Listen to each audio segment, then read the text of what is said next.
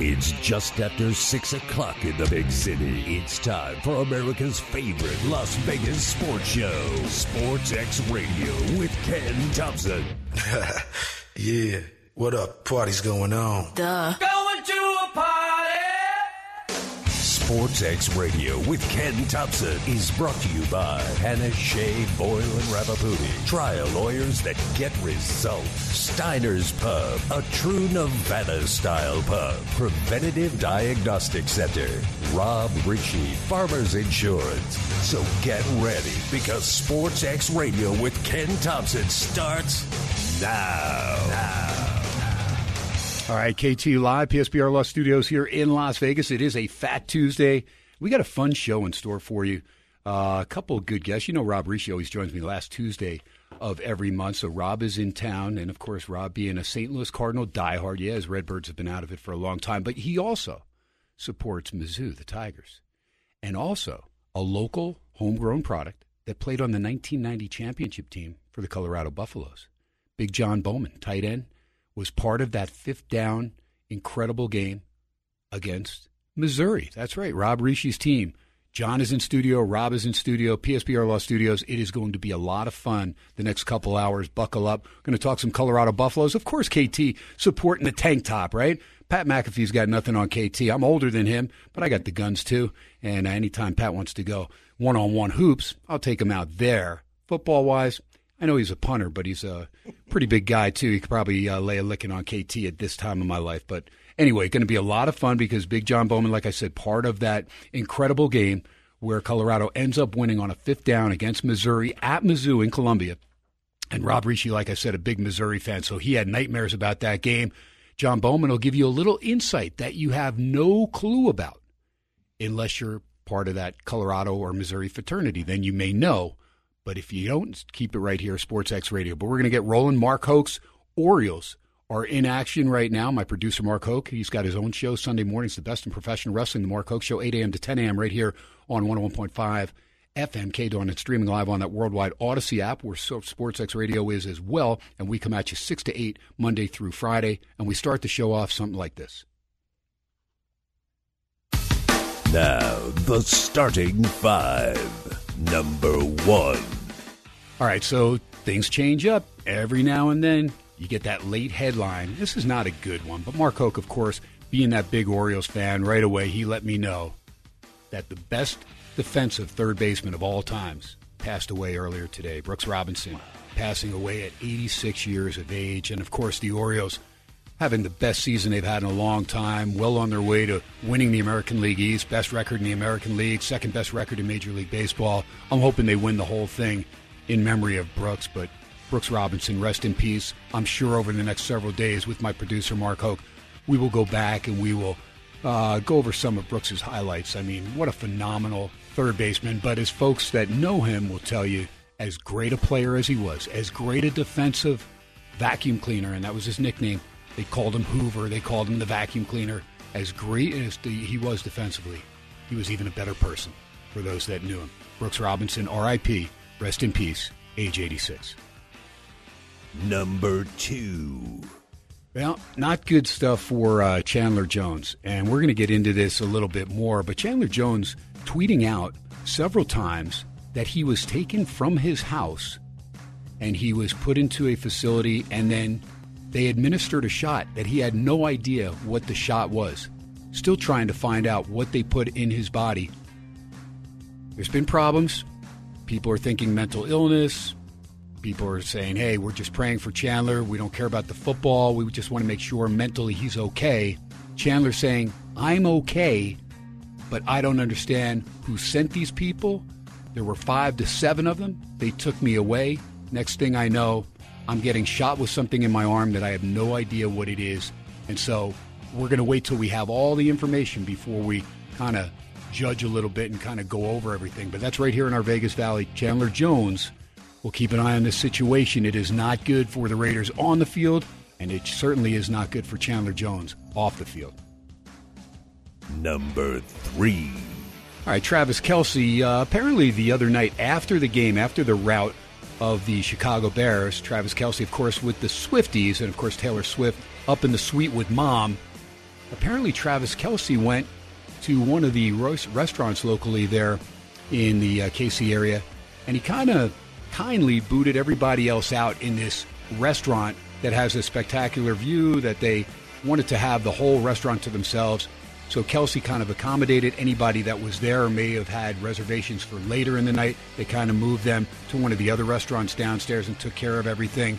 But he apparently rented out the entire restaurant for the Swifties and for the Kelces. And so we'll keep an eye on that. So it did pay dividends already. According to jersey sales experts, Travis Kelce jersey sales have spiked up nearly 400% since Taylor Swift was seen in the suite with Travis Kelce's mom at Arrowhead Stadium in Kansas City. Number four.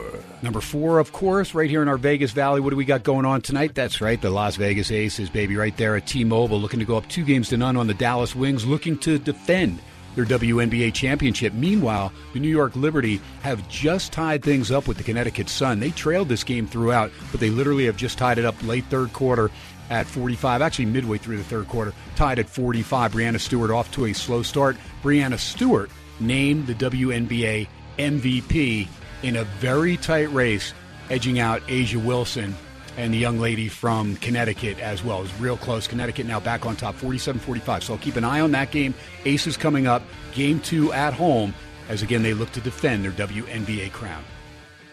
Number five. And number five is going to be all about the Baltimore Orioles. Look, they can't clinch it tonight. Tampa Bay actually was leading 7 0 over Boston, but that game has tightened up. It's now 7 to 5, bottom 6 at Fenway. Meanwhile, the Orioles, last I saw, they were up 1 0. And Mark says, yes, still good. Is it over, Mark? He says it's over. They beat the Washington Nationals 1 0. So the magic number is two. If Boston could come back in that game, and it's now seventh inning stretch there at Fenway Park, it would knock the magic number down to one. But they got that victory on, of course, the day that Brooks Robinson passes away. So they had to get it done, and the Orioles continue to move forward. And that means we're going to hear that Oriole Magic anthem later in the show.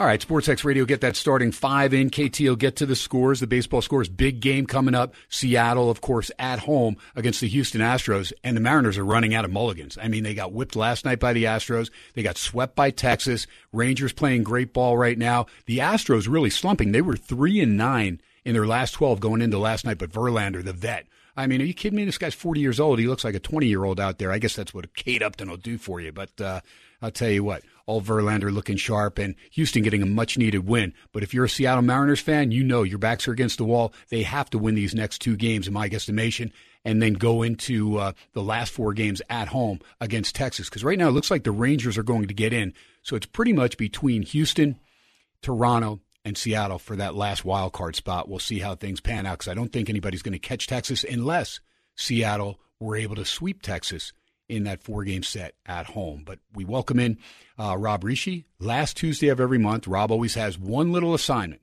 All I ask him, I need two new listeners. I need to know their favorite sports team, and I need to know their favorite band. Rob Rische, did you do your homework? I did my homework. Even on this early edition, you know, most of my uh, first timers take a nap and uh, then you know wake up at eight o'clock and listen to the show. But now we're early, so that's great. Uh, first one is a brand new customer uh, to our agency, um, Randy Howlinshed. Randy Howlinshed. Yeah, I'd like to do the stenciling on his clothes. His favorite band, uh, Boney James, smooth jazz lover. So he went with Boney James Band.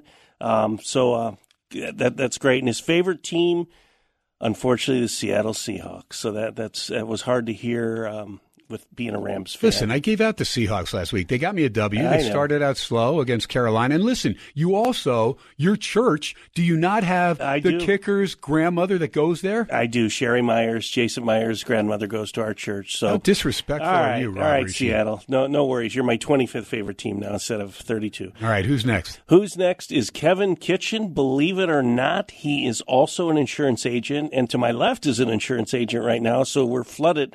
But uh, favorite band Van Halen, um, which is always a solid choice. Uh, his favorite sports team. He struggled. He wanted to tell me the Patriots, but he went with the Golden Knights. And it, it shows you, Ken. We've been doing this what five years, I think, and we almost never heard the favorite sports team was the Knights. Yeah. Now we hear it 50% of the time, which is a great problem for us to have. Look at that. And we've got the uh, Golden Knights nice little uh, banner over there Yeah. we just recently hung up there. We got the little pennant there. And then next to that, the uh, embarrassing Raider Nation flag. I'm hoping they can turn it around. I really am. It's I can take it down, uh, Ken. You know, I'm telling you, it's just uh, it, it's hard. No, once a you know, once a Raider fan, got to got to root them through, and hopefully they get to LA and get a win, get to two and two. But we'll talk some football. But I want to welcome in a special guest. Now I met this guy uh, over in the Henderson area. Was uh, walking my sister's dog. Sports X Michelle, most of you know her from her pics uh, of yesteryear, and of course she's a teacher downtown. She loves teaching, helping the kids out, and uh, end up talking to a gentleman that lived about a block and a half away big guy, Jon Bowman, ends up telling me that he played football for Colorado.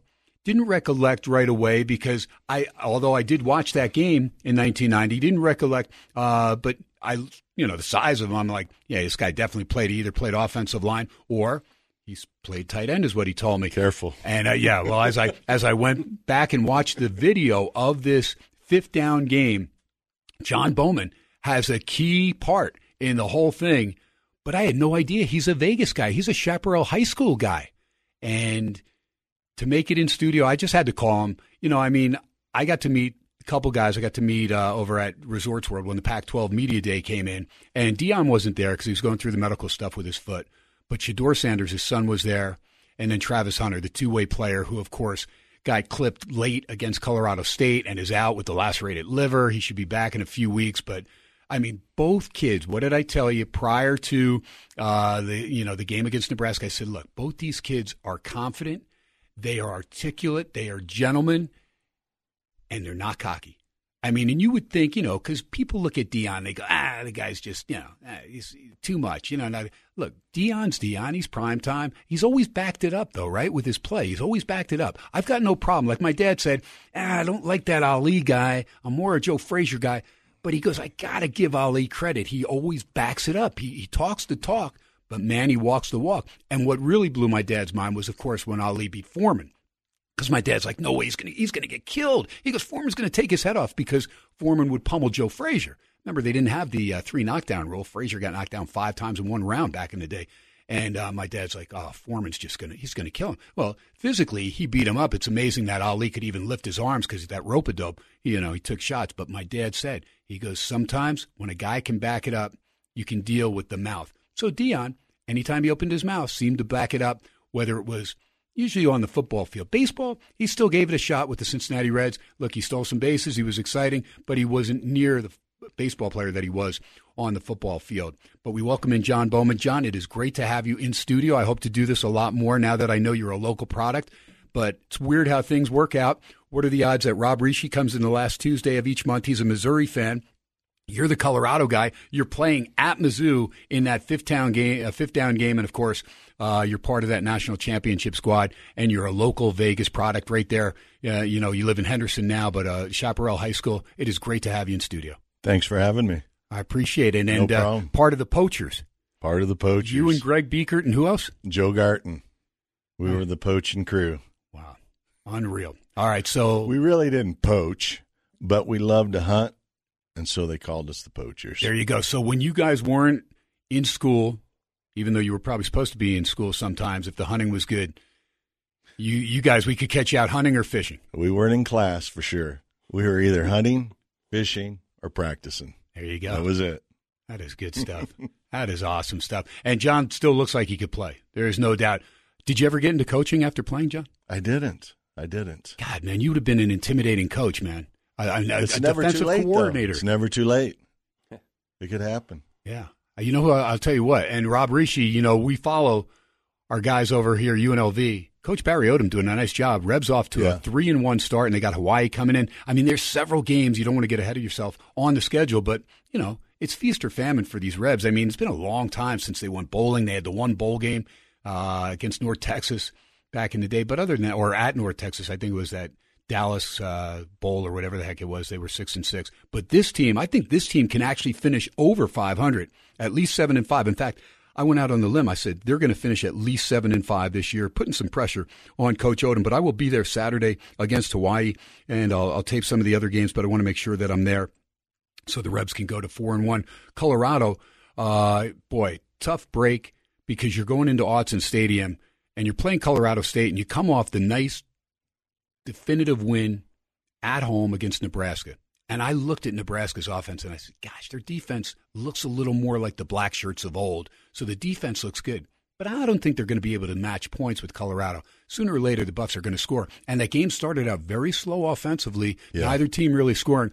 But then you saw the Buffs put it together, and Nebraska just couldn't match it. Sims no longer starting as the quarterback to transfer from Georgia Tech, but kid just does not throw the ball accurately. He can take off and run. He ran for a touchdown in that game, but other than that, I just kind of felt this Buffs team is a lot better than people are giving them credit for, and they thought the TCU win, the opener, was a fluke. It was not 45 42. And by the way, that TCU team just made me some money against Brad Powers, who will be back in Thursday because I told him they'd take out SMU handily, and they did over this past Saturday. But, Jon, this Colorado team, because we're going to get back to the 1990 game with Rob, because he, of course, looking at it through Missouri glasses, you through your Colorado glasses, so we're going to get to that. But this Colorado team this year, how things have changed. The team 1 in 11 last year. You're not even on the map. You don't even know what's going on in the Pac 12. Now, all of a sudden, Big 12 reaches out. Coach Prime is there flips the whole roster. I mean, like 90% of the roster's flipped, right? And keeps Yeah. a few guys. What were you thinking as an alum? Is it going like, what is going on? Is this going to work? Did you trust in Prime or did you kind of second guess and go, God, I don't know what's going on. I don't know how Boulder's going to handle this. He better win. I think we all were a bit skeptical. I mean, to turn the entire roster and to bring in 75 new guys, there's not anybody who could do that except Prime. And uh, it, it, it's amazing what he's done with the program because no one else could ever do it. I mean, the only guy who could do it is Prime. And uh, at the beginning, it was like, okay, they're going to win a few games, they'll be competitive. But after watching them play that first TCU game, man, it was exciting. They got everybody uh, behind them. And uh, we went out to the uh, Nebraska game, and you look on the sidelines, and it's like a who's who in the acting arena, the sports arena, the rap arena. I mean, it was absolutely amazing. And the buzz everywhere you go. I mean, it doesn't have to be a sports setting. Everywhere is talking about Colorado football. So to see what he's done in the first few games is pretty amazing. I mean, they got their butts whipped last week, and uh, that's going to happen. I mean, they still have some growing pains. They need to get uh, shore up their their linemen, uh, but that their skill positions, wow, Yeah, no they doubt. are good. And there, of course, Travis Hunter is one of those spectacular players. You don't see anybody at the FBS level, D1 level, going both ways. No. Travis Hunter is that special. And a lot of people thought, hey, he's transitioning from an HBCU. I don't think he's going to be able to do that at the uh, D1 level. Trust me. Guy's one of the best cornerbacks in the country. And he's Exactly. pretty good darn wide receiver as well. So although they got romped on by Oregon, and most people thought they were they, they were in for a team that's just playing at another level, especially at Autzen Stadium, one of the most difficult places to win for a road team. Trust me, as an SC fan, I know. Plus, SC's got to go there later this year. So, uh, lots going on. SportsX Radio. We're going to take our first break, but Big Jon Bowman, tight end from the 1990 team, Chris Wynn, just texting me going, Mike Pritchard's teammate, uh, Big Jon Bowman. He goes, Oh, that 1990 Pritch is the team. best. Yeah. Pritch is the best. Pritch is awesome. Uh, love Mike and uh, Rob Rische is here again, looking through those Missouri Tiger glasses. We're going to go back to that 1990 game. We're also going to talk a little bit about Mizzou, who's busted into the top 25, and Colorado dropping out of the top 25. But they'll take on USC this Saturday, and all I'll say is, if SC plays anything like they did in the first half in Tempe, it's going to be a game.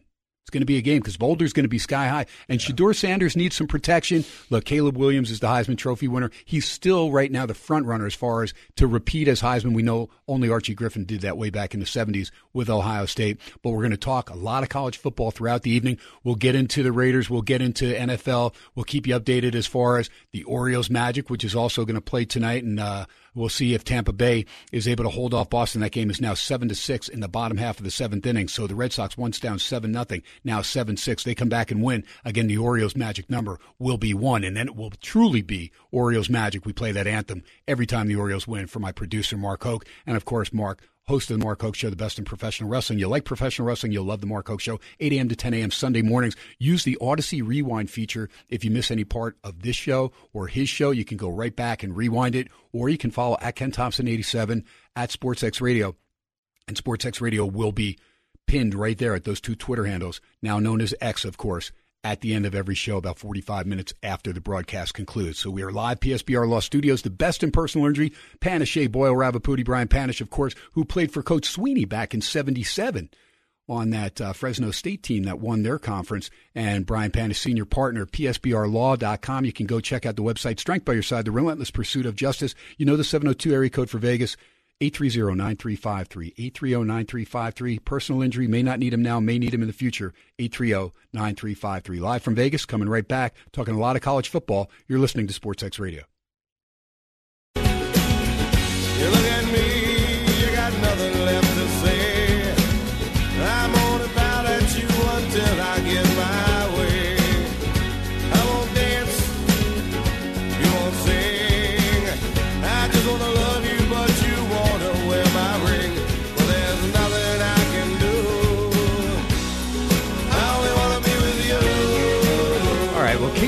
Also, you know, lives in Henderson long time. I'm a big fan of Henderson, Green Valley area. Love it. And of course, little Cornerstone Park right there.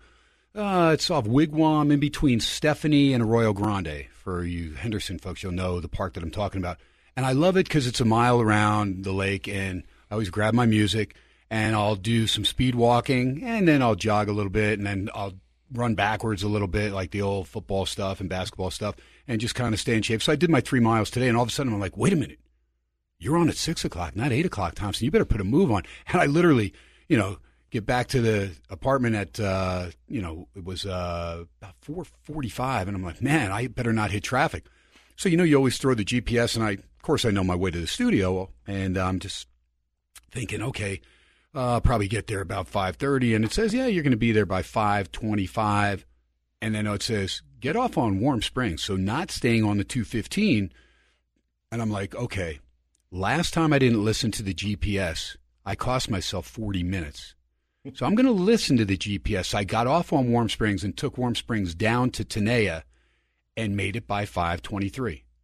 Had I stayed on the old 215, I probably would have got here at about 5 to 6 and uh, would have been sweating it a little bit. So when your GPS tells you to go a route that you don't know, sometimes it knows best. It either knows there's an accident, there's road work, there's something. But I've tested it about three different times and said, no, I'm going the way I know. And all three times, if I'd have listened to the old GPS, I'd have avoided some major traffic, but I did not. And so, word to the wise. So, I look. I don't want to. All of a sudden, somebody's going to say, "Hey, look, I listened to you. I listened to the GPS. New way to go. took me five hours, Thompson." So I got to be careful there. But I'm just saying that's what's happened to me. So uh, let me just update real quick. Seven six top eight, one out, second and third now for Tampa, leading the Red Sox 7 6. Yankees lead Toronto, bottom of the ninth, 2 nothing. Big game for the Jays, wild card positioning there. If the season were to end today, they'd make it. But right now they have one out and a man on first against the Yankees, but they trail that game 2 nothing. Arizona, they trailed 4 to 3 on the south side against the White Sox, but they turned it on. They put up 8 unanswered. Diamondbacks right now, they would make the playoffs if the season ended today. They started the night tied with the Chicago Cubs for that second and third spot. Philly's already got the number one wild card spot sewn up. So Chicago and Arizona, if they continue to win, they're going to be fine. Chicago's playing the front running Atlanta Braves, but they're leading Atlanta six to three. That's bottom seven.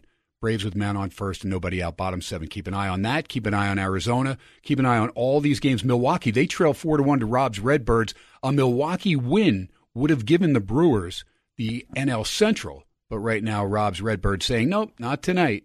Keep an eye on that as well. Jon Bowman is in studio. He's part of the 1990 Colorado Buffaloes championship team. And I just took a picture of uh, Jon's uh, sleeve, like he's got the sleeve tattoo of the Buffalo, Ralphie the Buffalo. And then, of course, he gets the ring in there, the national championship ring. And like I said, when you see the biceps and shoulders on this guy. You tell me you wouldn't either want him as your defensive coordinator to kick ass on the kids if they goof around, or just in case if he has any eligibility, throw him out there. No one's going to know. Throw the helmet on him. Who cares? You know, he's big enough he can play. Rob Rische, of course, Missouri Tiger fan, and both these guys in the insurance world for a long time. Jon, 30 years for you. 30 plus years. And Rob, you've owned your own farmer's insurance for the last uh, Baker's dozen? 14, 14, years. There you go. Great stuff. And so the guys had some commonalities. It was good. I'm going, you talk about the man upstairs not kind of coordinating things, pulling strings here and there. And there's Thompson on a Fat Tuesday, bringing in Jon Bowman with Rob Rische last Tuesday of September.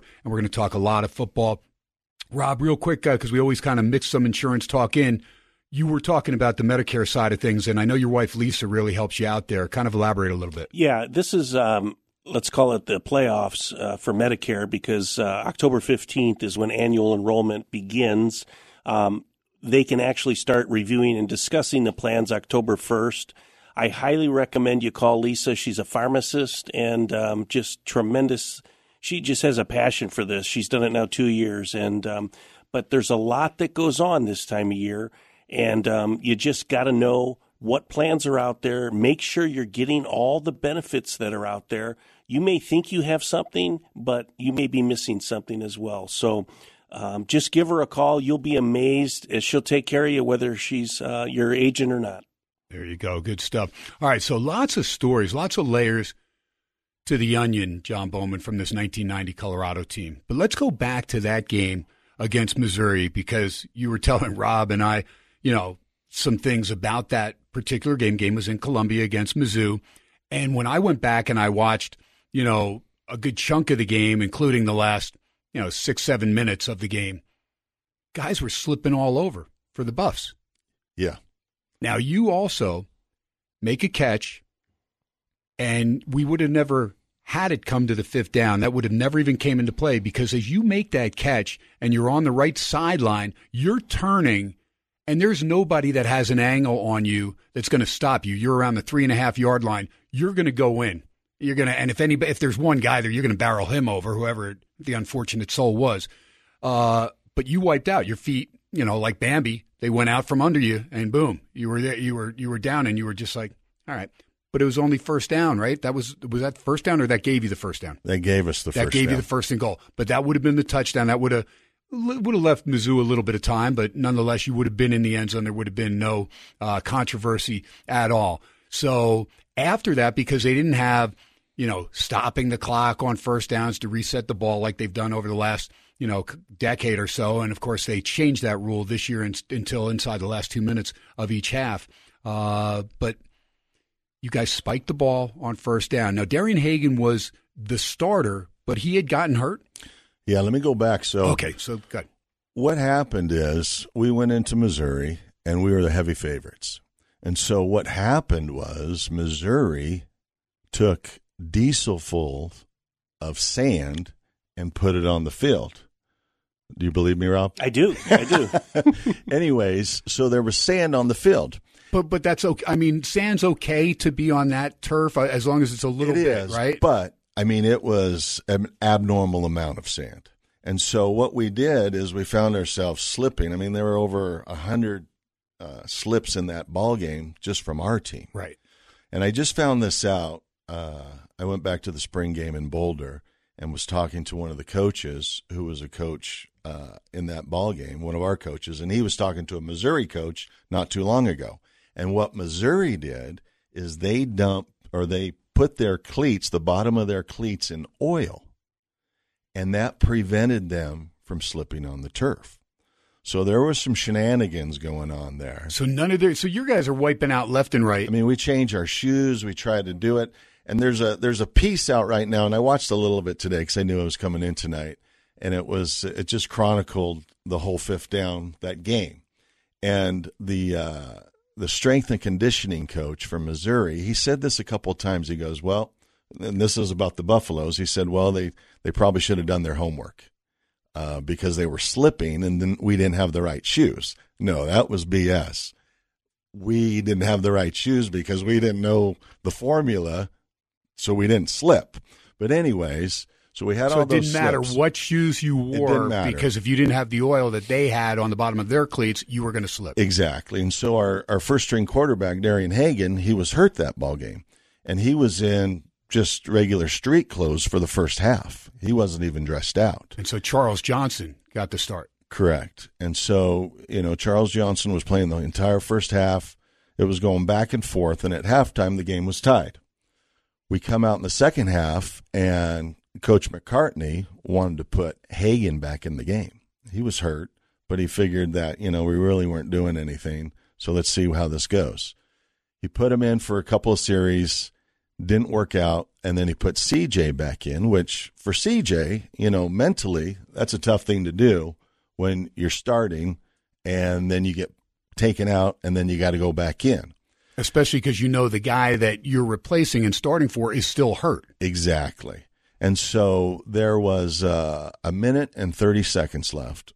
We have to go 70 yards. We're down by, uh, I think, four points, and uh, we need to score a touchdown to win the ball game. So we move the ball down, and I think it's uh, we're maybe like on the 12, 15 yard line. Catch a bootleg pass. Could have walked in the end zone, but my feet, it was like someone shot me out of the stands, and it, I went down. So it's first and goal. All that from- all that hunting karma coming back on you. Exactly.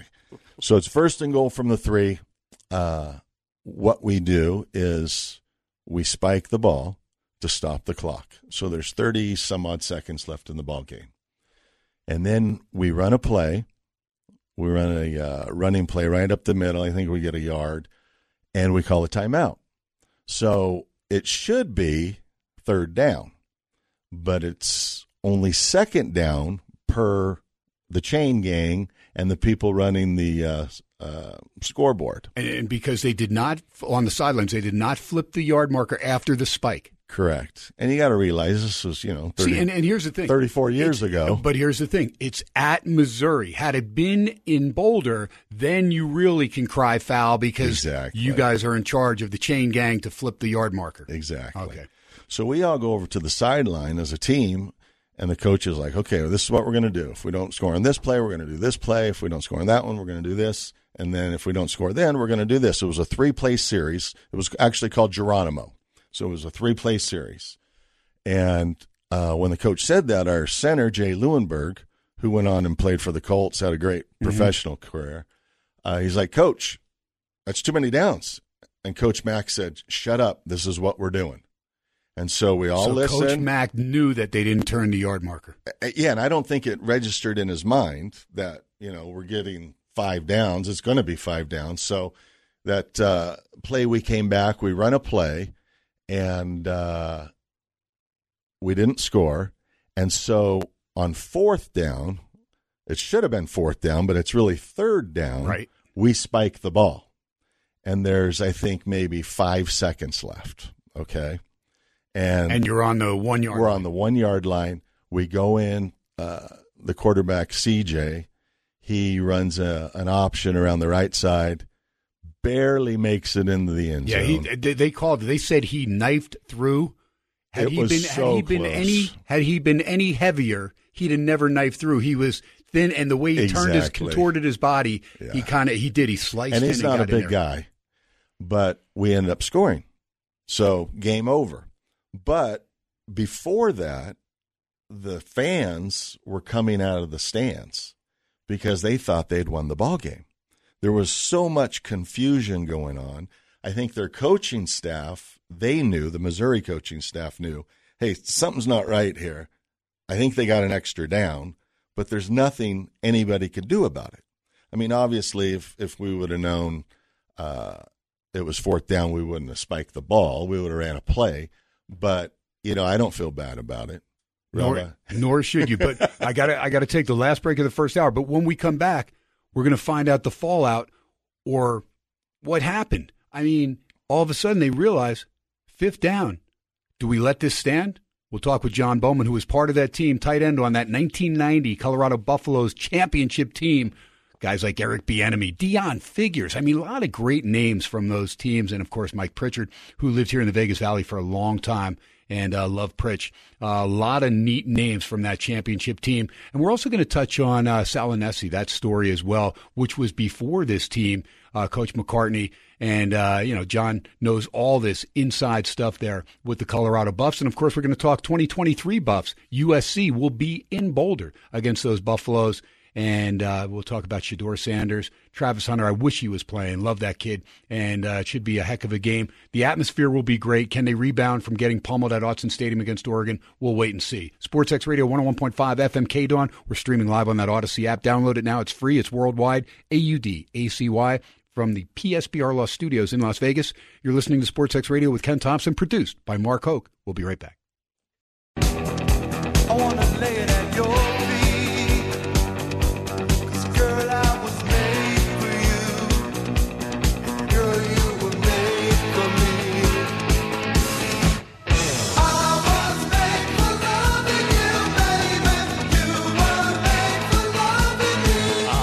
Difficult to cut off Kiss uh, when Rob Rische's in studio. Of course, last Tuesday every month, and Rob, the big Kiss fan and uh, big Missouri Tigers fan, thanks to Dad growing up in that area. But his dad was a Missouri Tigers fan. Ironically, Jon Bowman, part of the Colorado National Championship team from 1990, is a guest in studio. He's one of Vegas's own. Uh, played tight end, good friends, part of the Poachers back there with Greg Biekert. Raider fans, you remember one of the best linebackers nine years. Yeah. I mean, that dude was a stud, man. That guy, tougher than nails. The Raiders have had several of those guys to where you want them in your foxhole. Jon Bowman, I look at this guy. I know if he was part of the poachers with Biekert, those two guys are guys you want in your foxhole for sure. Rob Rische, your allegiance to Missouri, because I know you're that St. Louis Cardinal baseball fan, but Pops loved college football. You love college football as well, but Mizzou's your squad. Mizzou's the squad. I grew up with Kellen Winslow as one of my favorite players, and then when he went to the Chargers with Don Coryell, that was a dream come true. But back to Mizzou. But by the way, Mark, thanks for the intro. I was made for loving you off the Dynasty album. That was Kiss's answer to disco. Kiss won, disco lost. Um, Missouri Tigers. I watched the game. I was in St. Louis. It was a love hate game because actually Colorado was my fa- uh, second favorite team because I went to high school and college in Colorado, small school, Western State, Colorado. So I, I love the Buffaloes, but I grew up had Mizzou blood. So it was the strangest sensation. You you were yelling at the TV. You you thought this is uh, you you didn't understand, and and that's part of the reason it occurred. No one on the field hardly understood either, and I I give credit to anyone that knew what was going on, um, and either took advantage of that or didn't take advantage of that. Coach Bill McCartney, he didn't inherit the greatest squad. Jon Bowman, you went to Colorado. You look like you could play anywhere. I mean, the size, you, you just you, you looked perfect, chiseled college football guy, like big guy. But you didn't go there for the football. I mean, you loved football, but at the end of the day, why did you go to Colorado? The, the reason I went there was because of the mountains, the outdoor, uh, the outdoors. It was a paradise. And when I went there, the football team wasn't any good. I mean, we stunk.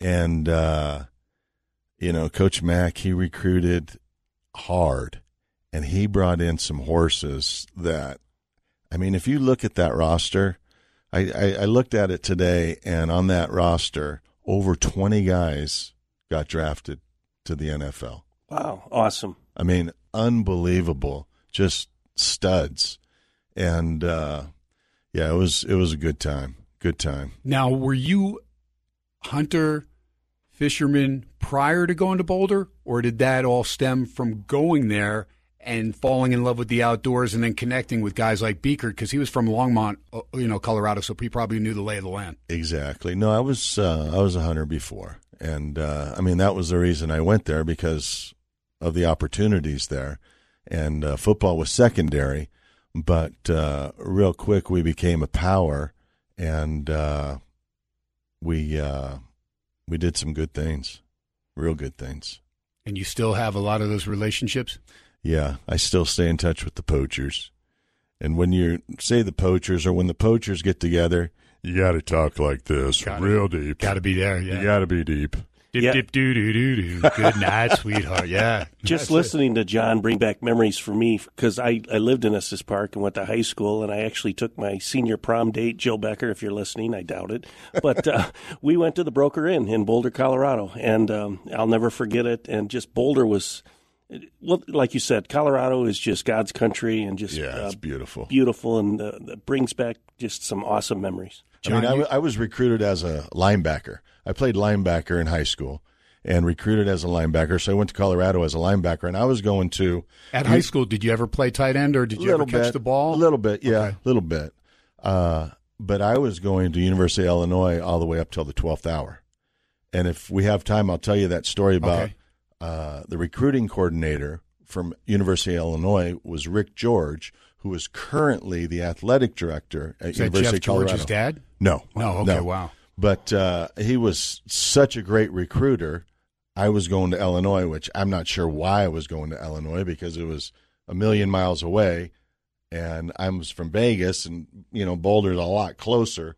But anyways, uh, at the twelfth hour, I changed my mind and went to CU. The next year, Rick George ends up as the recruiting coordinator at the University of Colorado, and he was there when we won the national championship, and then he went and did some other things. But he came back, and he's been the athletic director for the last ten years at uh, Colorado. You look like you could have played with Butkus and the guys, man. Butkus, of course, a proud Illini. Yeah, yeah. And uh, they finally have somebody that kind of fits that mold in Bielema back there to try and get that team tough in the trenches like they were back in the Butkus days. They've had some decent teams, but uh, should be a lot of fun with Colorado and Coach Prime. Now they're going back to the Big 12, which of course was the Big 8 when you were there. And hour number two, we'll talk a little bit about this team upcoming game against Southern Cal. Are you going back for that game against no, USC? No. I wish I was, but I'm not. It's going to be one heck of an atmosphere. I know they're coming off getting uh, throttled pretty good by Oregon, and that game just you know snowballed. But you know, without Travis Hunter, that is a major, major loss. It's it's two players. Yeah, it's a two for one. It, it really is. And people, you know, people don't understand when you have a guy that plays at that level that demands a double team and can also take away your best weapon receiving wise. I mean, Travis Hunter one on one, he's one of those uh, shut down corners, as we, you know, those type guys. He's a, a guy that, you know, going to take out the best offensive player from another team. Now, USC, of course, and Oregon, they've got multiple weapons. And when you have an environment like Autzen Stadium, there is no better home field advantage, I think, in the uh, on the West Coast. Uh, Washington gets pretty good, and they'll be pretty good. I mean, back in the Don James days, they got rolling pretty good, and with uh, Kalen DeBoer there and Michael Penix Jr. doing what he's doing with that receiving corps, they are going to be lethal as well. Washington will be playing at Southern Cal, but Washington gets Oregon at home. So it's going to be interesting, kind of that, because uh, USC has to go to Oregon, Washington has to go to USC, but Oregon has to go to Washington. So it's going to be interesting with that triangle. But SC, like I said, they better be ready for this crowd because they started out very slow and sluggish against Arizona State. Took them for granted. They were 34 and a half point favorites. Pyne started the transfer from Notre Dame, and that was a close game. And, It was a good uh, game. It was a good Yeah, game. it was a And good Pyne game. looked like he wasn't as hurt as everybody thought he was going to be. But the other two guys, Bourguet and then Rashada, the freshman, they were already out for the game.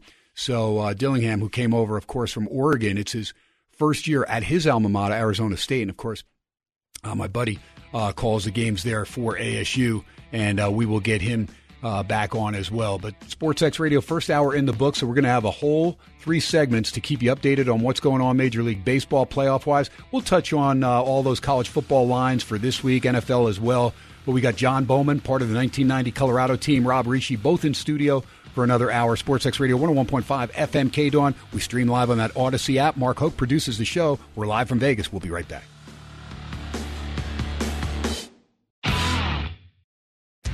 Welcome back from halftime. It's just after 7 o'clock in the big city. Time to continue America's favorite Las Vegas sports show, Sports X Radio with Ken Thomson. Yeah, what up? Party's going on. Going to a party. Sports X Radio with Ken Thomson is brought to you by Panish Shea Boyle and Ravipudi. Trial lawyers that get results. Steiner's Pub, a true Nevada style pub. Preventative Diagnostic Center. Rob Rische, Farmers Insurance. So get ready because Sports X Radio with Ken Thomson starts now. Now. All right, KT, hour number two, fun show. Tight end Jon Bowman from the 1990 championship team, Colorado Buffaloes, in studio. Rob Rische, of course, last Tuesday of every month. Rob is in here and uh, he owns his own farmers insurance. You've heard Rob Rische. He's been sponsoring six years here, SportsX Radio. And ironically, Rob, growing up in Missouri, a big Missouri Tiger fan. That fifth down famous game, which Jon Bowman played tight end for the Colorado Buffaloes during that 1990 championship run, was in Columbia against Missouri. So it's kind of everything kind of fell into place when KT was setting up this Fat Tuesday here. But we are at PSBR Law Studios in Las Vegas, over four and a half billion in verdicts and settlements the last five years for their clients between Southern California and Southern Nevada.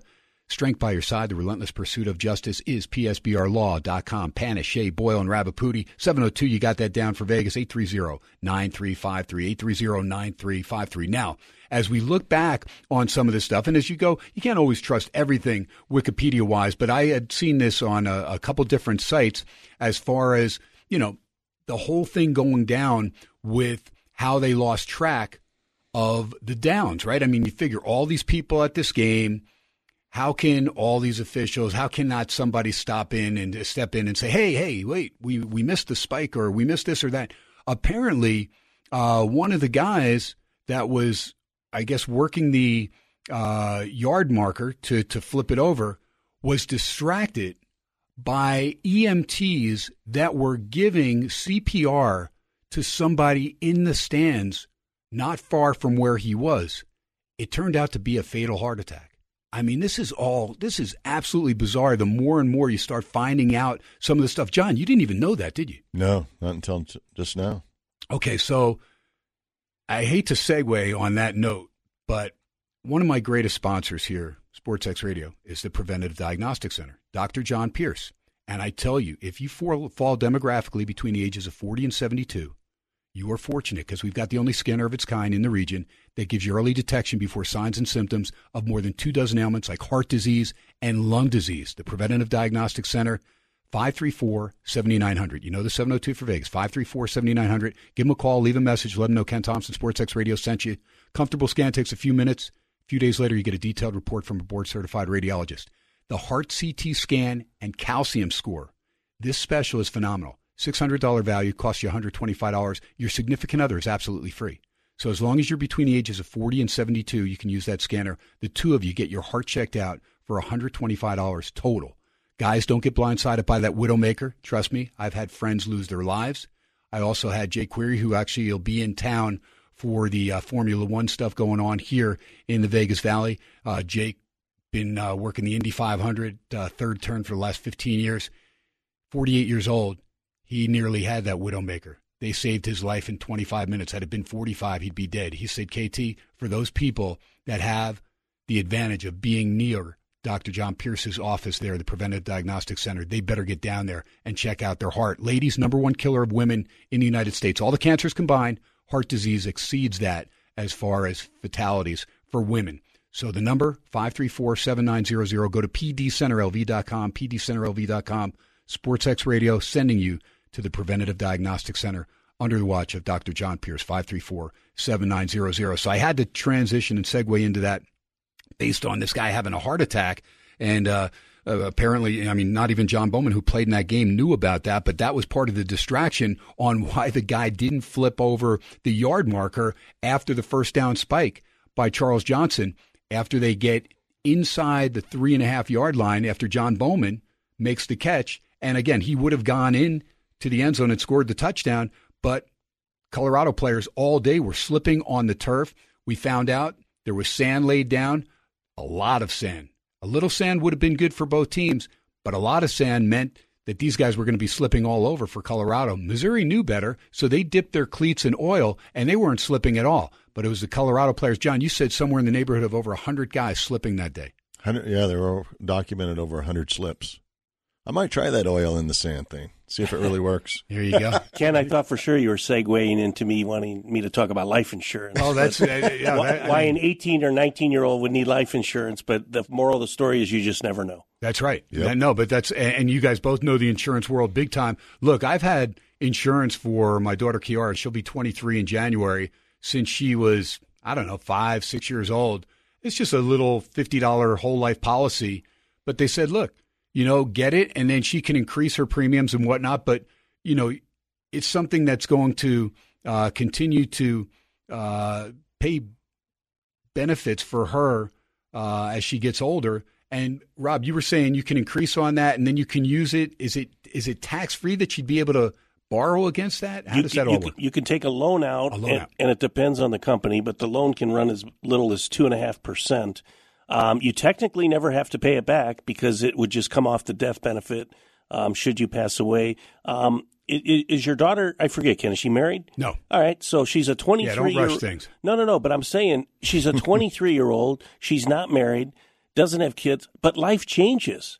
Can we say the same thing in 5 years? So all these young people that don't think they need life insurance, they don't understand your life changes, your responsibilities change. Get it now while it's less cost. I don't And use you're the- healthy. And you're healthy, yeah. You never know what's going to happen in the future. My pastor was diagnosed with diabetes at 18. Thank goodness his parents got him a policy prior to that because it's extremely difficult. But I, I can't emphasize it enough. It's part of life planning. You know, we all want to buy our iPhones, we all want to get our Starbucks coffees and all this stuff. Just put a little more money aside, invest in a life policy, and then don't touch it. That's why I tell you guys too to take advantage here in the Vegas Valley of the Preventative Diagnostic Center because you can prolong your life. There's a couple guys that work there that actually, from using the scanner, found out they had cancer, and uh, both guys found out when they had stage two, and they were able to. They're both in remission now for several years, and so they ended up working there. My good buddy Mike, one of the guys from Chicago, and uh, he's one of the uh, kingpins over there at Preventive Diagnostic Center. But you just never know. I mean, you look at Foster Moreau, who's now a member of the New Orleans Saints. He went down playing for the Raiders, though, but he, of course, was a free agent, and Derek Carr had signed with the Saints. So Foster Moreau says, you know what? I played at LSU. I know the lay of the land. Let me go down and see if I can't latch on with Derek being the quarterback there. So when he went in there and took his physical for the Saints, they do some type of uh, blood work to where they were able to see some abnormality and say, wait, this is not adding up. One thing led to another. They found out he had some type of I don't know if it was a uh, a blood disorder like a leukemia or cancer, uh, but it was something that if it was treated early enough, the success rate was pretty good. And uh, it took him about a month and a half, I think, of uh, some chemo, and he is in remission now, completely cleared. But sometimes, you know, that's what it takes for you to find out. You got to be proactive because, Jon, you know, as an insurance guy, there's nobody going to be looking out for you. I mean, that's why people get insurance. They want to make sure that they're covered in case they do get blindsided, using another football term, you know, with any, uh, you know, ailment as far Yeah. as health wise. So if you have an advantage, uh, you might as well take advantage of it. Correct. No doubt. Probably saved his life. Yep. Good stuff. All right. So getting back to uh, the incredible 1990 season. And uh, first, let me go back, uh, Jon Bowman, let me go back to your high school days playing Chaparral High School in the uh, late 80s. It was Right. awesome. You know, back then there were only ten high schools in town. It was a small town. I mean, everything was in the paper. The coverage was there. The rivalries were there, and uh, it was fun to play high school football back in the '80s in Las Vegas. And Gorman, Bishop Gorman Oh, don't there. talk about Gorman. You can't be talking about Gorman. Everybody hates Gorman. unless, unless you went to Gorman, right? Exactly. Unless you went to Gorman. Oh, we man. had a we had an interesting uh, uh, rivalry with Gorman. My junior year, Gorman had uh, they had some horses and they were good, and their home field was the Silver Bowl. They used to play out at the Silver Bowl, and we went in there our uh, junior year, my junior year, and we beat them. And then after the game, they we had to cross each other's pass to get to our locker and when that happened, there were blows thrown. And uh, there was another uh, contest, and we won that one also, the fight after the game. We won the game, and then we won the fight after the game. So Gorman, uh, Yeah, we had their number. There you go. Now, I, I will say David Humm, who ended up going to Nebraska, playing Yeah. at Nebraska, Yeah. and of course played for the Raiders. You're bringing up all these Wait, bad well, guys. Well, because I knew David Gorman, I- I- Nebraska. Well, no, no, I had no idea because you know, not being a Vegas guy growing up in Jersey, that was back in the '60s. You know that that Hummer was was quarterbacking uh, Bishop Gorman, and then he went to Nebraska, and you know was pretty good. And his brother Tom, who actually used to be the GM at Beasley Broadcasting, works at uh, Lotus Broadcasting now, I believe. And so uh, Tom was a receiver for David Humm. But do you know what David Humm's nickname was on the Raiders? Because you used to follow the Raiders. no. Hey you, because nobody cared. He was the back third string quarterback, and the coach would forget his name. Now, David, hey you, hey you. So all the guys started just calling him Hey you, and that was it. Number eleven was known as Hey you. It was just uh, good stuff. I heard that at uh, the celebration of life over at uh, beautiful South Point. Uh, Coach Tom Osborne uh, was there, and uh, it was a memorable day. But uh, Courtney, his daughter, and of course David Humm, the Hummer, member of those uh, Raider teams and part of the broadcast team for a long time. Jon Bowman in studio with Rob Rische as we uh, rock and roll here on a Fat Tuesday. Let me just go to the uh, scoreboard real quick and keep you updated on what's going on because there are important baseball games. Uh, we do know that Mark Hoke's Orioles won, so we'll hear that Oriole Magic song sometime in uh, this hour.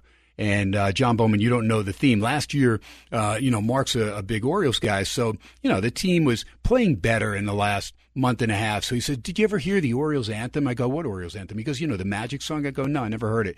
And being a Mets fan, I know the Meet the Mets song, so I'm going, "Okay, let me hear this little jingle." He goes, "It's not a jingle; it's an anthem." And I said, "All right, whatever, man. Let me hear it." So I hear it. I go, "All right, you can play that when the Orioles win." Because I figured it'd be like once every six days, right? they started winning like all these games. So as we got into the this year, as the season's starting and it's uh, you know spring training, Mark goes, "You to let me play the Orioles Magic song? You know if." Uh, if they want to go, yeah, I go, and their win total 79. So I go, yeah, all right, well, probably, but, but we both thought they could win 83, 84 games, right? This team's like closing in on 100 wins now. So every time it's a weekday, Mark Hoke's got that queued up there. And of course, they won tonight. So you'll hear the Orioles anthem. as Does he Mark make you Hoke calls stand up? No, wait, you'll wait, listen, listen. He does, you'll see it when he does it because he spells it out. That's part of the song. Oh, love or. I. I'm so uncoordinated. My wife's like the best line dancer. She could like step in and fit in any line dance. I'd be be in the back, and it would take me like two hours just to get like two moves down. You're still trying like, to figure out how to spell YMCA. I- yeah, th- thank you for that. There you go. That's uh, actually we're okay with four letters back in Jersey. That's what that's what uh, Frank Layden, the old Utah Jazz coach, said. He goes, he goes. Now I know why all the teams back here are the Mets, the Nets, the Jets. He goes, they know nothing more than four letters back here. It's awesome. Uh, back in the day. All right, so uh, let me get to these baseball scores real quick, and we've got WNBA action. Let's go there first because the Aces just underway four to two out of the gate, leading Dallas. A win tonight, and they'll go up two games to none. New York came back from double digits down against Connecticut. They beat Connecticut. They beat the Sun 84-77. They do not cover the nine and a half, but they do even the series up at a game apiece. These are the semifinals.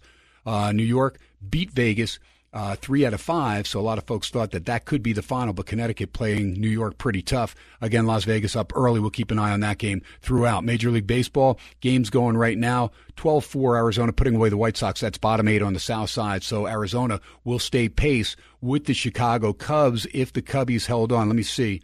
No, Atlanta came back and beat the Cubs. The Cubs blew a 6-3 lead in the eighth. Atlanta has come back and beaten the Cubs. That is a major blow to the Cubbies as far as their wild card hopes. Let's see what else is going on as far as uh, Miami, the Marlins. They were rained out. So they were in New York. They were rained out. So now Miami is only a half game behind the Cubs for that last spot.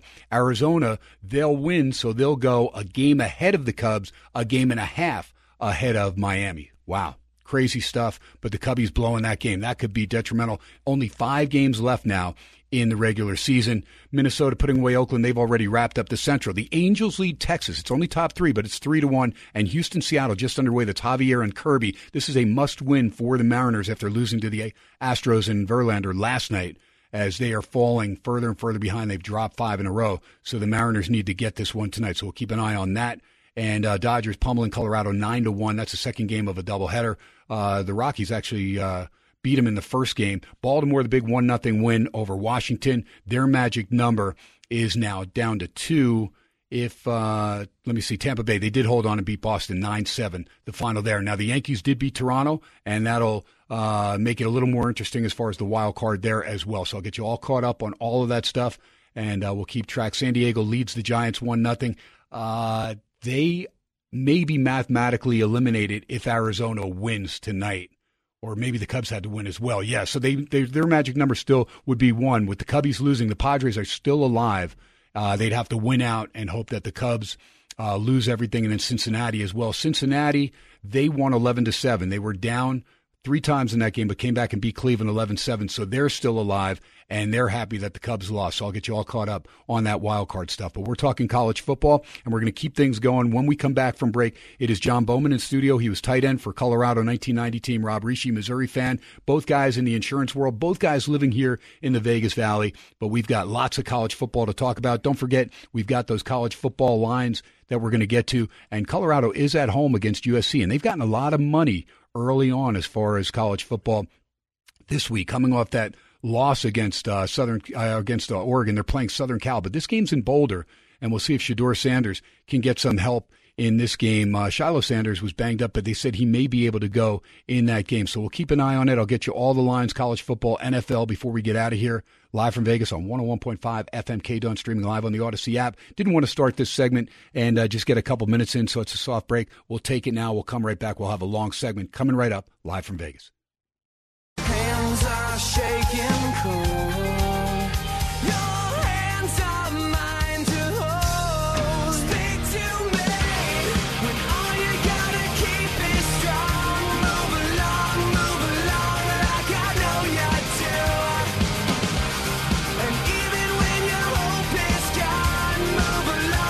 Even when your hope is gone, just keep moving along. Maybe you'll get a fifth down and maybe things will pan out for you like he did for the 1990 Colorado Buffalo team. Jon Bowman, part of that team, tight end for that great squad under Coach McCartney. In studio along with Rob Rische last Tuesday of every month. Both guys, big time Vegas guys now. Uh, Jon, how long have you been in Henderson? Uh, over 20 years. It's great. It's Yeah. great. I, I love Henderson. I think it's one of the greatest places. Look, there's Summerlin, there's Henderson, there's all different pockets of Vegas, but I love Henderson. yeah, it's a great place. No question. Rob Rische, how long have you been in Vegas now? Uh, 2006. All right, so Yep, 17 years. There you go. 2006. Yeah, we, we love it and we'll never leave. Yeah, no doubt. It's uh, it's been 23. It's this is my 24th year coming up, and uh, I love Vegas. Yeah. really do. It's a city. Uh, uh, it's it's a city, but you still know back roads, which is cool. So, you know, several times from the studio when they were doing work on the 215 the last couple weeks, as I was heading back to Henderson, I'm just staying on that little street that kind of runs parallel with the old 215 and saving about 25 minutes of traffic jam it's kind of cool when you know all that stuff. Now, Mark Hoke, of course, is my producer, and he weighs in a lot. Mark and I kind of talking college football and NFL last night, and the Raiders debacle on fourth down and four, not uh, going for it, kicking the field goal. That's another time, another story. But Mark, you got a question for Big Jon Bowman? Yeah, Jon, one thing I was really curious about because, you know, I remember, you know, we're about the same age and I remember how crazy that season was for everybody. And when you run down through what happened in that 1990 year, you know, Miami and Notre Dame were both number one or one two that to start that thing off. And then Miami lost right away. You guys actually were one, one and one to start that season. Correct. and then all of a sudden all this crazy stuff started happening. Notre dame lost to stanford and then michigan was number one. They lost. Virginia was number one. They lost um, and then notre dame took it over again and you know georgia tech had beaten virginia. And then you guys were had beaten washington but washington went to number two and then you know penn state knocked off notre dame. You guys got into number one and eventually got to that uh, orange bowl game against notre dame but there were really four, maybe five teams that could have won the national championship that year going into the vote. What was that like going through all that craziness during the season? You know, and of course you guys won the big, big eight and you know, managed to knock off Nebraska and Oklahoma. Tell everybody a little bit about what that was like just suffering through all that nonsense. Yeah, it was uh, it was pretty crazy. I mean, uh, looking back, I don't think it's happened since, or it, didn't happen after us. But we beat Oklahoma and Nebraska back to back years, both of them. Which I mean, back then, Oklahoma and Nebraska they were college football. I mean, they were the backbone of college football. And Corey Hilton will tell you Oklahoma was the backbone, right? of course. Uh, anyways, yeah, I mean, it, it takes a lot of luck to move your to position yourself in the polls in order to be in a position to play for the national championship. And the previous year in '89, we went undefeated in the regular season, and we played Notre Dame in the Orange Bowl. And if we would have beat Notre Dame, we would have won the national championship and then to come back that next year and start the year one one and one and then go through the whole fifth down thing and just the craziness in the polls we were in a position at the end of the year to win the national championship. All we had to do was beat uh, notre dame in the orange bowl and uh, it happened. I mean it was we almost didn't do it because we kicked to the rocket which nobody in their right mind should kick to the rocket. One of the best returners of all time. Uh, but Him he- and him and Deion Sanders. exactly, he ran that uh, kickoff back or that punt back, and uh, luckily there was a clip, and it was a legitimate Right. clip. And uh, we ended up winning that ball game and winning the national You championship. kicked But- it out of bounds after that. What would you do after that? After there was the penalty? Yeah, it's like we're not kicking to that guy. Exactly. I mean, uh, who does that? But yeah, it was it was a crazy time. We were very lucky. I mean, we came. I was telling uh, Ken and uh, Rob during the break that that team came together, and the reason that we came together was the passing of uh, Sal Aunese uh, the previous year. Yeah, so so kind of elaborate on that, Jon, because a lot of folks, maybe uh, younger, don't know the Sal Aunese story. Quarterback, uh, late 80s, like 86, 87, under Bill McCartney, but he was a young man, and he had a relationship that Coach McCartney didn't know about with Coach McCartney's daughter, who actually ended up getting pregnant, and I believe having Sal Aunese's kid. But Sal Aunese passing away at a young age. I didn't know if it was what type of cancer it was, or or leukemia, or whatever it was. Uh, you know, but he had an ailment, and it took his life rather rapidly. What uh, what happened is he was a highly touted option quarterback out of Southern California. Sal Aunese was, and he came to Colorado with the the mindset of turning that program around. Uh, he he could have gone to Oklahoma, Nebraska, but he wanted to go someplace where he could build it, and he went to Colorado. Uh, to make a long story short, he uh, he did well on the field, and we played in the uh, Freedom Bowl uh, down in Anaheim, and in that game, he just wasn't feeling quite right. And after the that game and after that season, he went to get checked out and came to find out that he had cancer, and he did not have that long to live. He basically uh, died right before us. I mean, you could see the deterioration every week, and then to add a twist to it, he uh, became friends with Coach McCartney's daughter, and uh, she became pregnant and had the baby uh, before he passed away. I think for I think the baby was a couple months old, and then he passed away. Yeah, he passed away uh, September 23rd, 1989. He was born in 68 in May, so he's 21 years old when he passed away. Yeah. Uh, Timothy Chase McCartney.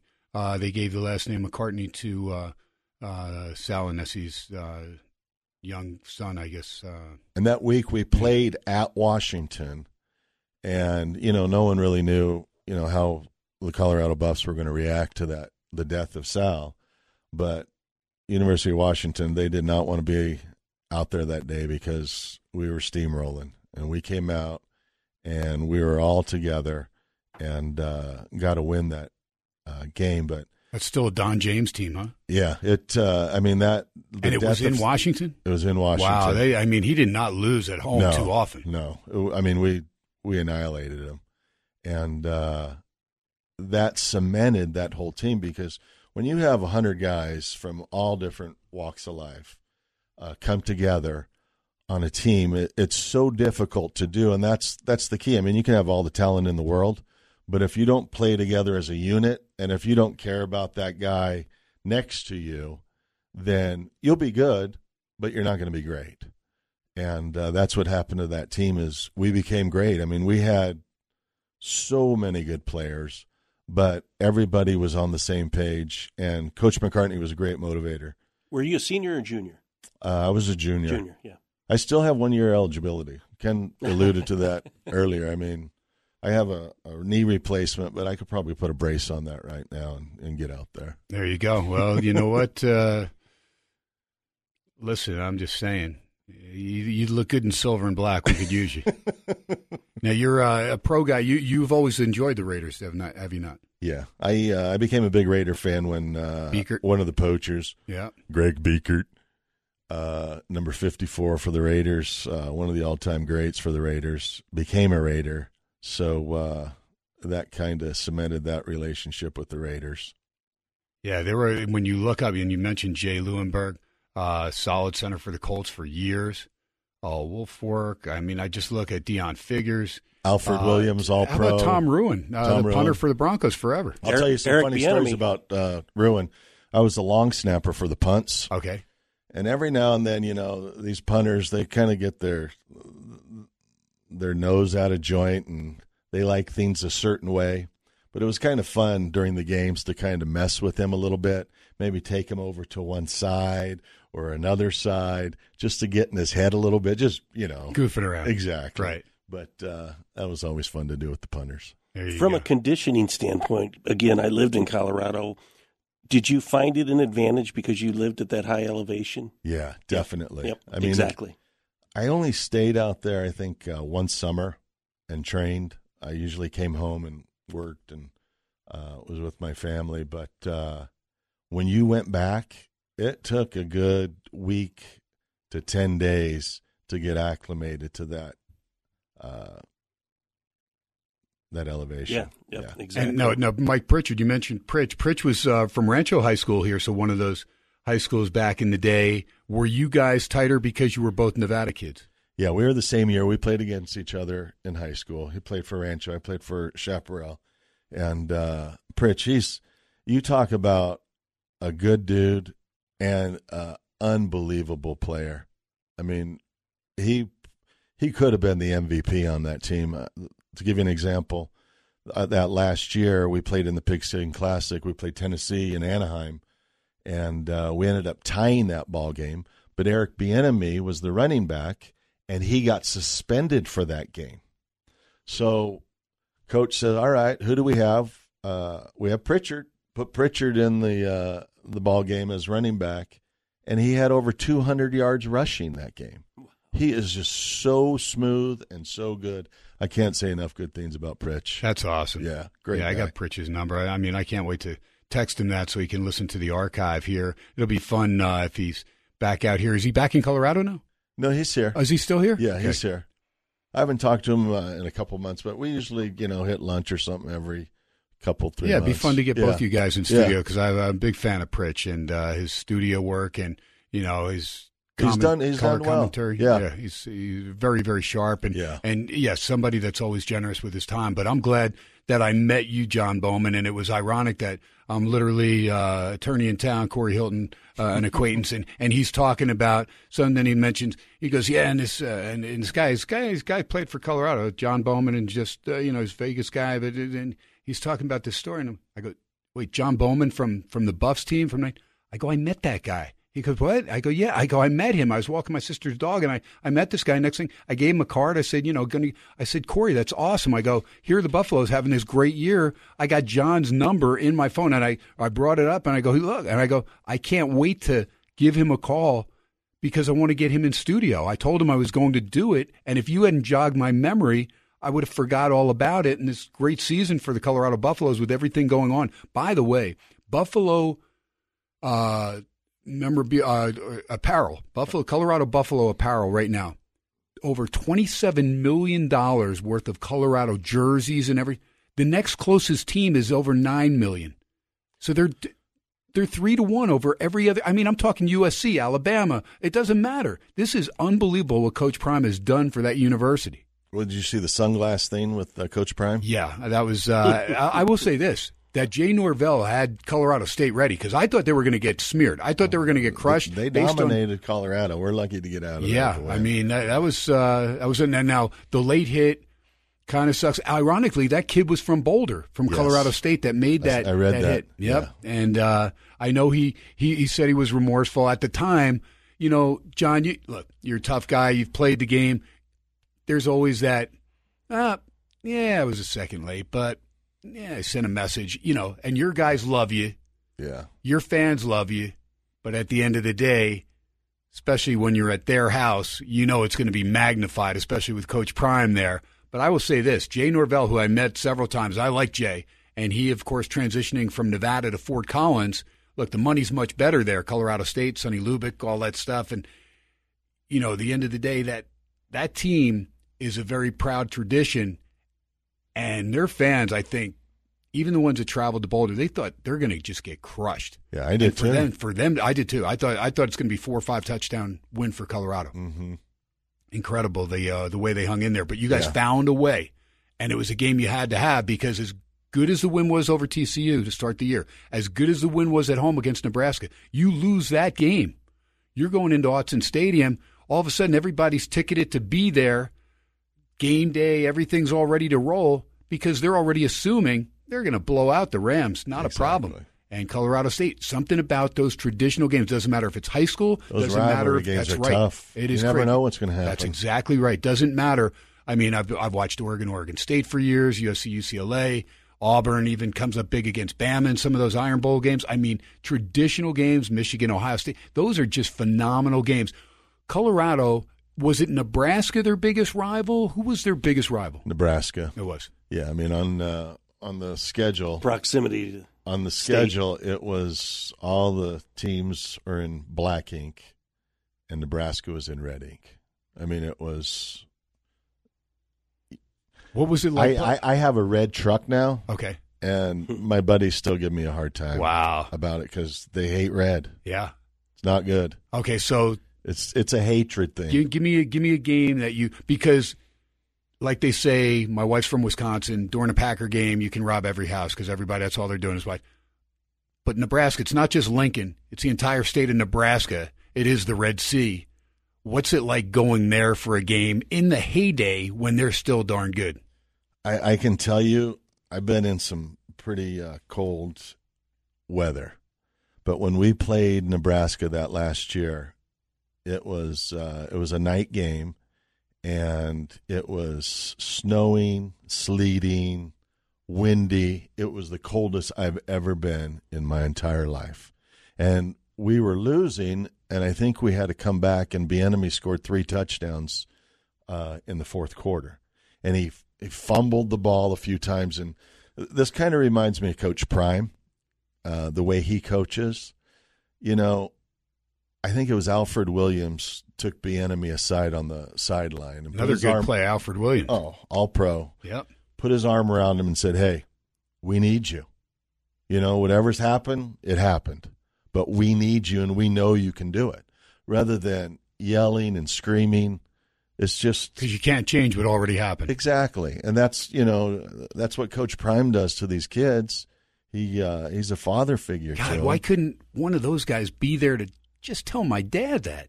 Yeah. Hey, he means like my great aunt would come. He means well. No, he doesn't mean well, and then still harping on stuff that I did last week. Yeah, I mean these kids respond to to uh, love more than they do the screaming, and uh, I mean it's shown with what happened back then, and it shows what's happened with Coach Prime right now. Real quick before we go to our last break, were your parents able to get to any of the games in Boulder? Yeah, yeah, they did. It was great. My uh, my whole family came out for the first Orange Bowl, and then my dad came out for the second one. Was your dad a football player? Uh, yeah, I, I, He went to Las he Vegas High. He grew Okay. up in Las Vegas too. My mom and dad they met when they were in kindergarten, and they've been married for over sixty years now. Wow. Yeah, You talk about a love story. Shout out to my buddy Chicago Bill, who's married 58 years, a little over 58 years. shout out to Joanne. Big Brad. There you go. That's awesome, man. That is great stuff. Sports X Radio. It is tight end Jon Bowman from the Colorado Buffaloes 1990 championship team. My good buddy Rob Rische. Rob, a big Missouri fan. Uh, Rob, last uh, last thing uh, that you want to get in as far as that season, that game, anything there as far as from the Mizzou standpoint with your dad? Because why there's a team that things worked out for that ends up winning a national championship. There's that other team that finished under 500. But again, like it, uh, Missouri, I'm sure Colorado, that was a rivalry game for them. Kansas was a rivalry game, but but really, I mean, Missouri had an opportunity at home to take out one of the best teams in the country. You know, what I'll say about that is I miss those times. And what I mean by that is in this day and age we live in, there would never happen. It would never happen. There would never be a fifth down. There'd never be a band running on the field for Cal. And I, I miss that. Um, it was bitter, so, so bitter, but yet um, to think of how iconic it was and the fact that that'll never happen again, um, it, it was kind of neat to watch, even though it was painful. All right. By the way, Cubs fans, I know you got that elusive World Series back in 2016, but Seiya Suzuki dropped a routine pop up in the bottom of the eighth inning, and that's how the Cubs lost to the the Atlanta Braves. They blew a six three lead. It may have been even better than a bigger lead than that, but that is a major loss for the Cubs. But it is literally a pop fly, and I'm just watching the replay right now, and uh, I mean he's like right there, and he literally just it just goes over the top of his glove and two run score for the Braves in the bottom of the eighth inning with two outs, and the Cubbies end up losing that game.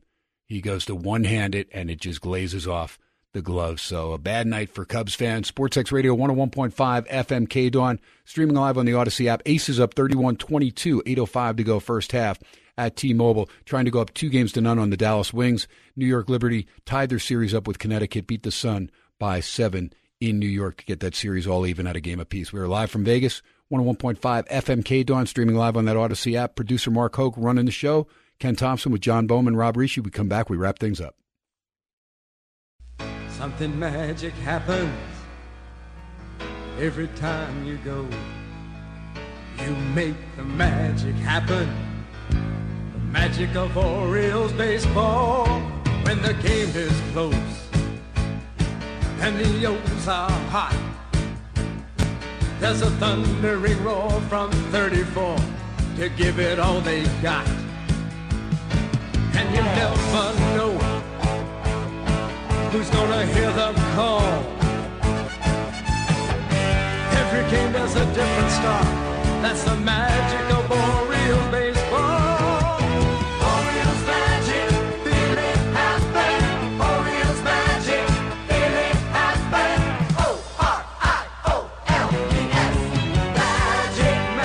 go. Mark Hoke spelling it out with the body language. Jon Bowman watching. He's in studio here. A little magic. Orioles win it 1 nothing over Washington. Tampa Bay gets the win. Magic number is two now for the Orioles to wrap up the AL East. Best record in the American League. And uh, on a day that Brooks Robinson passes away at age 86, the uh, incredible third baseman for years and years. But, you know, just uh, one of those guys that uh, represented that franchise for years and years after his playing days and did so much for charity.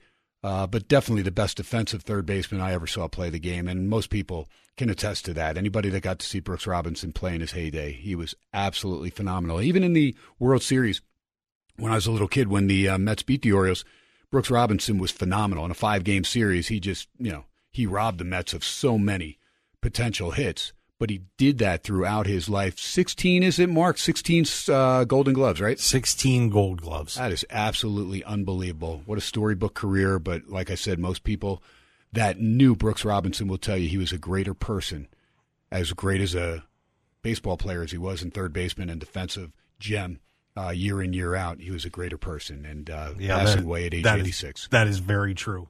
And I got to meet Brooks a few times. He was really good friends with my grandmother, um, who would go to see him and Elrod Hendricks and Boog Powell uh, to sign auto- get autographs with a, a friend of hers. And uh, it's I I can tell you that Baltimore really loved this man and the whole area. He actually helped get the minor the uh, independent league team in York, Pennsylvania, near where I was after a ten year fight because he actually played uh, a year minor league ball in York. Um, came up to the area all the time and just you know they say you don't want to meet your heroes, but that was a guy you wanted to meet. Uh, just one of the nicest, kindest people you'll ever you would have ever come across in your life. And uh, you know, Baltimore loved him, and he was so nice to my grandma. Ah, there you go, Mark Hoke. I love it, man. Get to see the emotion right here on the other side of the glass. My producer, love the guy, does a great show. The Mark Hoke Show, Sunday mornings, 8 a.m. to 10 a.m., the best in professional wrestling. But there are those uh, athletes or, you know, musicians or actors or whatever that you, you watch and from afar. And sometimes you do get to meet them. And every now and then, they could be that diamond in the rough, somebody that you end up, you know, just feeling that brings you to tears. Brooks Robinson passing away at age 86, but he touched a lot of lives, including my producer, Mark Hoke. Few minutes here as we wrap things up. Jon Bowman, uh, what's going on now? You're still in the insurance business, but uh, you still make it out to Boulder every now and then to see the alma mater. Uh, you making it to Allegiant to see any Raider games? Yeah, it's uh, it's it's pretty fun to go to those Raider games. I mean, it's quite It's more fun when they win. Let's hope they can win some. Exactly. No, it's uh, it's a good time. We uh, we went out to the Nebraska game. Uh, I think we're going to go down to ASU and maybe hit the Utah game later in the year. Oh, Rice Eccles. You know, Yeah. I, I want to go to Rice Eccles too. That's my buddy Bill Riley calls the games for Utah. Uh-huh. So I'll connect you if you're going to go up there with Yeah. Bill Riley. He's a great guy. Awesome. Yeah. Riles is good people, and uh, in fact, he'd probably like to get you on his show. He does a show on 700 ESPN right there in Salt Lake City. Oh, nice. So yeah. that's good. You're going there, and then Tim Healy is my buddy. Calls games for ASU. Oh, okay. So I'll connect you there too if you're going to go down to Tempe. That'll be great. Yeah, it'll be a good time. Good stuff. It is. Uh, it's sad what happened to the Pac-12. I, I know uh, USC and UCLA. They started it, and then uh, Oregon and Washington, and then Colorado was getting pursued by the Big 12 to go back, and so that was all in the works. And uh, you know they end up. We knew something was going down during Pac-12 Media Day right here at Resorts World. There was kind of word like, oh, Colorado's got something going on. They're they may be leaving, and we're like, what? and next thing you know, but to see a traditional conference with better than a century worth of history, the Pac-12, just Diminished to Yeah, two it's, it's- teams. It's, it's unbelievable. It's just Yeah, it's it's sad, you know. I mean, because when you start looking at you know Colorado and Utah were the last two, but the Pac-10 it doesn't get any better than Arizona, Arizona State, USC, UCLA, Oregon, Mm-hmm. Oregon State, Washington, Washington State, and Stal- uh, Stanford, Cal. They're all right there. It's it's perfectly set up, especially for basketball road trips. Now you're gonna have yeah USC. Uh, we got a road trip. Uh, we're playing Rutgers and Maryland. Great. That's all well and good for football. Good luck with that. You know, right for basketball. How about you know uh, the, the swim team or this and that? It's going to be insane travel wise. Uh, trying to just navigate everything. So It all comes down to the dollar. it is, and it's all about it's all centered around football. Yeah. And so I don't think they take the other sports into consideration. It's what brings money into the school, and we know that's football. And you got to, you know, have a, a program that's worth the darn. And Colorado has turned things around. Their fortunes financially have changed big time with Deion Sanders taking over as head coach. And a lot of people poo pooed it initially when he was coming over from the HBCU from Jackson State, which is Walter Payton's alma mater. But next thing you know, you know, you look at what's going on there, it's just amazing. Yeah, he uh, he has certainly done. I, I mean, like I said before, there's no one in the world that could do what he did because he backs it up. He's flashy, but uh, he he relates to these kids more than I've seen any coach do. It's amazing what he's done. Pretty Ro- cool. Rob Rische, real quick, because you're a big fantasy football guy. How are things going for your teams? A, a big fan of who? Uh, you're a big fantasy football. Oh, guy. fantasy football. Yes. Sure. Uh, very well. Went six and one last week. Um, again, when you have seven teams, managing injuries is a challenge. I have Chubb on a couple of them, but uh, uh, very well. Hurts is my quarterback on most. So You didn't have Aaron Rodgers. no, no. I, I didn't have Aaron Rodgers. Okay, that's good. Well, you got seven teams. I didn't know. Maybe Yep. he falls to you in uh, No, no, in one of those. Not at that position. Last thing I want to say, Ken, before I leave, is congratulations to Adam Wainwright on an awesome career with the St. Louis Cardinals. 200 wins. Got it on my, wins. got his 200th win on my birthday, September 18th. Awesome, awesome. People forget he started out as a closer for us in, in the World Series, and um, uh, you t- you know you talk about Brooks Robinson. Adam Wainwright is about as classy as he gets as well. There you go. And Rob, of course, a big time St. Louis Cardinal fan. And what I tell people is, yeah, they might be 20 games out of first place, but on the last game of the season, if they're playing at home, you can bet that place will be sold out. That's Sold the out. way they do it in St. Louis. They are the best baseball fans in the world. USC in Colorado, they're minus 21 and a half against the Buffs. It opened at 27 and a half, so it swung six points. All this money going on Colorado, and we'll see how that game pans out in Boulder. UNLV, an 11 point favorite against Hawaii at Allegiant Stadium. I'll be taking those games in. That is a 9 a.m. start, that USC Colorado game. so a 10 a.m. game. They're going to try and get in the heads of the West Coast team with that early start. And uh, Fox will be there. Should be a lot of fun. Jon Bowman, we're going to get you in studio uh, regularly now that I know you're right here and you can make it down to the studio. Definitely. Thank you. Thank you. No, I appreciate you big time. Rob Rische, always great to see you and uh, continue doing what you're doing, my man. You're uh, an awesome sponsor, and we love you here, Sports X Radio, bud. Thanks, Ken. Appreciate it. And my best to, of course, your better half, Lisa. And uh, hopefully we can all get together sometime in the near future. Thanks to Mark Hoke, my great producer, and a sad day for Orioles faithful with Brooks Robinson passing away at age 86. That'll do it for us on a Fat Tuesday. Tomorrow night back at Steiner's Pub, 1750 North Buffalo. Come on down and join me. First two, come up to the table, get a free appetizer, 1750 North Buffalo right there at Vegas Drive. You know the rules. Till tomorrow. No drinking and driving, no texting and driving. Most of all, God bless our troops. God bless you live from Vegas Sports X Radio, 101.5 FM K Dawn. We stream live on that Audacy app. Archives up in about 45 minutes, or just go to Audacy and use the rewind feature. I'm Ken Thomson. I've enjoyed it. God bless, folks. Have a great evening. Good night, everybody.